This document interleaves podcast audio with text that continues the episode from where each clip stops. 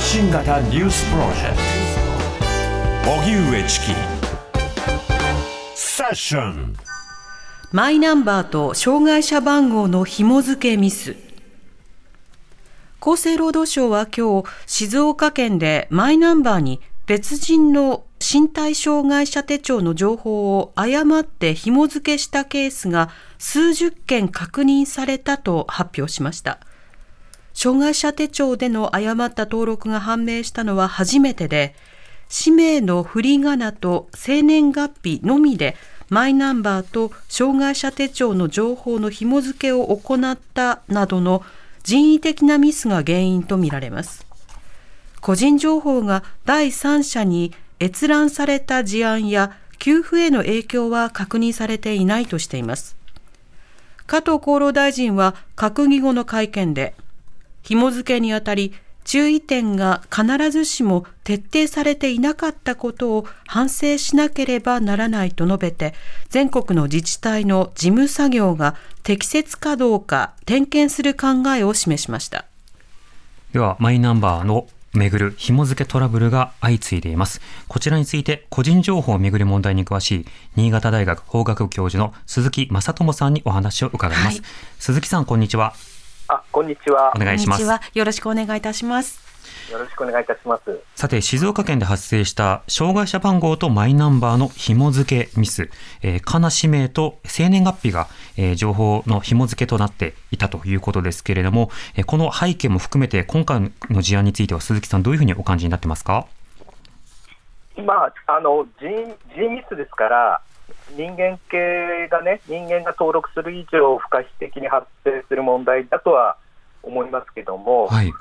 原因があのオペレーションでどういうミスが発生したか、今一つよくわからないわけですよね。うん、まず、えっと、身体障害者福祉法に基づいてお医者さんから診断を受けて診断書をもらった方が、まあ、要件見合えば障害者手帳をいただけるわけですが、はい、窓口に行ってこう申請書を書くときにそこにちゃんと個人番号のマイナンバー記入欄があるんですね。うんだからまずはマイナンバーここに書いて、氏名、住所書いて、えっと、窓口で提出しますよね。はい、そうすると、まあ、マイナンバーカードをお見せくださいとかなんか言われるんですかね。うそうするとマイナンバーカードの券面にはあの写真付きで氏名、住所載ってますから、はい、面前にいるご本人とマイナンバーカードを確認して、確かにご本人だと受付で分かるわけですよね、窓口で。うんうん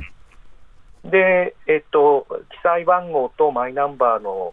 裏面に記載されているカードを目視で確認して、ああの記入ミスないなっていうのを受け取るっていう作業をしていれば、はい、後の入力場面でいくと、まあ、既存の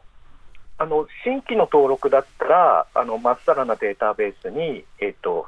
記入して、うんうん、え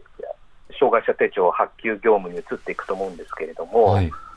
どこで起きるんだろうと、ミスがと。例えば、すでにあの発行していて、マイナンバー登録されてない方であれば、うんうん、新規にマイナンバーを登録するっていうことが必要なので、データベースからすでに登録されている人をこう検索かけて出して、そこに番号を入力するわけですが、はい、そこでご入力になったかなみたいな。うん人間がこうキーボードを押すわけですから、ええ、もしくは別な人を呼び出して、他人のマイナンバーを入力するミスをしてしまったかですね。だから、このあたりが正確にどういうオペレーションでミスが起きたのかっていうのが、まあ、われはあの実務知らないもんですから、ええ、データベースの入力画面も見たことないわけですから、どこでどういうミスが発生したのか、あのしかし人間がやる以上は、やっぱりあの疲れてたり、注意力散漫になったり、えいろいろ人間ですから、必ずミスは起きるわけですよね。だからこれがマイナンバー制度の本質的ミスかというと、えっとまあ、不可避的に発生する人間によるミス一般の話とも受け取れるわけですね。うんなるほど、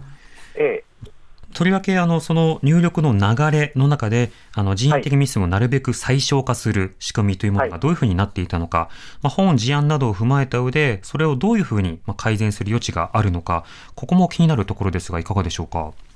そうですね、その前に事実関係として、どういう登録フローになっていて、はいミスが起きたときに、例えばあの、どことどことどこの確認すべきところを、実は見ていなかったのだというような、まあ、事実関係をまず明らかにしてもらわないと、うんその反省に立った人間系のオペレーションミスをできるだけ最小化する、えー手段は検討できないですよね。確かに具体的な議論ができないですね。そうですね、まああの、ケアレスミスに対して気をつけてっていう対策ほど不毛なものないですから、うん。そこは何らかの形でフォロー人間をフォローアップできる何かがないかとか、あとは鉄道事業のようにこう指差し確認とかね、はい。えっと、そういうレベルの対策かもしれないわけですようね。ん。まあ、クロスチェック複数人でチェックをしていくなど。まあ、それ無理だね、無理ですか？よく言うけど、はい。来ると上司が確認するとか言うけど、毎日来るやつで毎回上司がやるかっていうと、ミスったその1週間だけやる程度の話でしょ。あーそういうダブルチェックって安易に言うと、結局やらないので、あやらない割に時間がかかる割に人手が増えるということですでか。そうそう、もともと人手不足の中でこういうさあのマイナンバー制度入れてるわけですから、うんもう自治体は人手不足で大変ですよね、お金ないからね。そうですね。うん、だから、そそうありきたりのこと言わないのと、あとは、えっと、人間系のミスは一定の確率論で許容するっていうところもね、実は必要ですかね。うんなるほど。いや、うん、役所がやると文句つけるけど、民間だってみんなでしょっちゅうやってんだろうと、ゴファックスから何からね、はいはい。そこは確率論で見ていって、あまりにも多い場合には、抜本的対策考えなきゃだめですけども、うんどこかに人間の作業が入る以上は、一定比率で容認して、そのミスのこの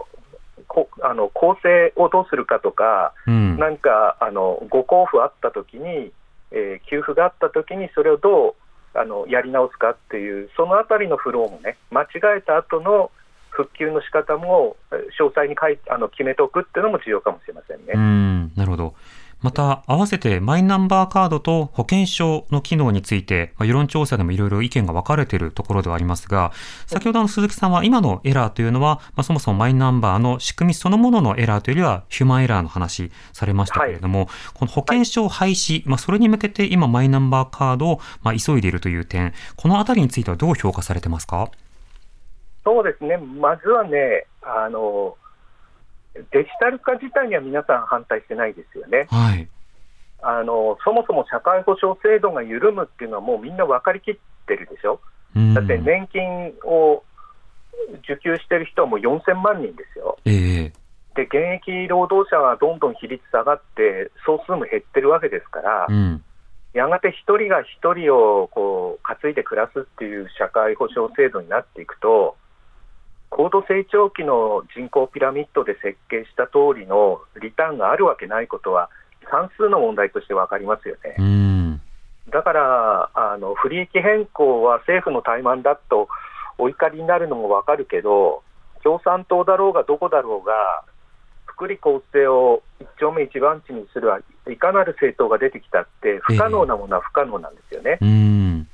その中でデジタル化の中でマイナンバーというものをどう位置づけるかはい。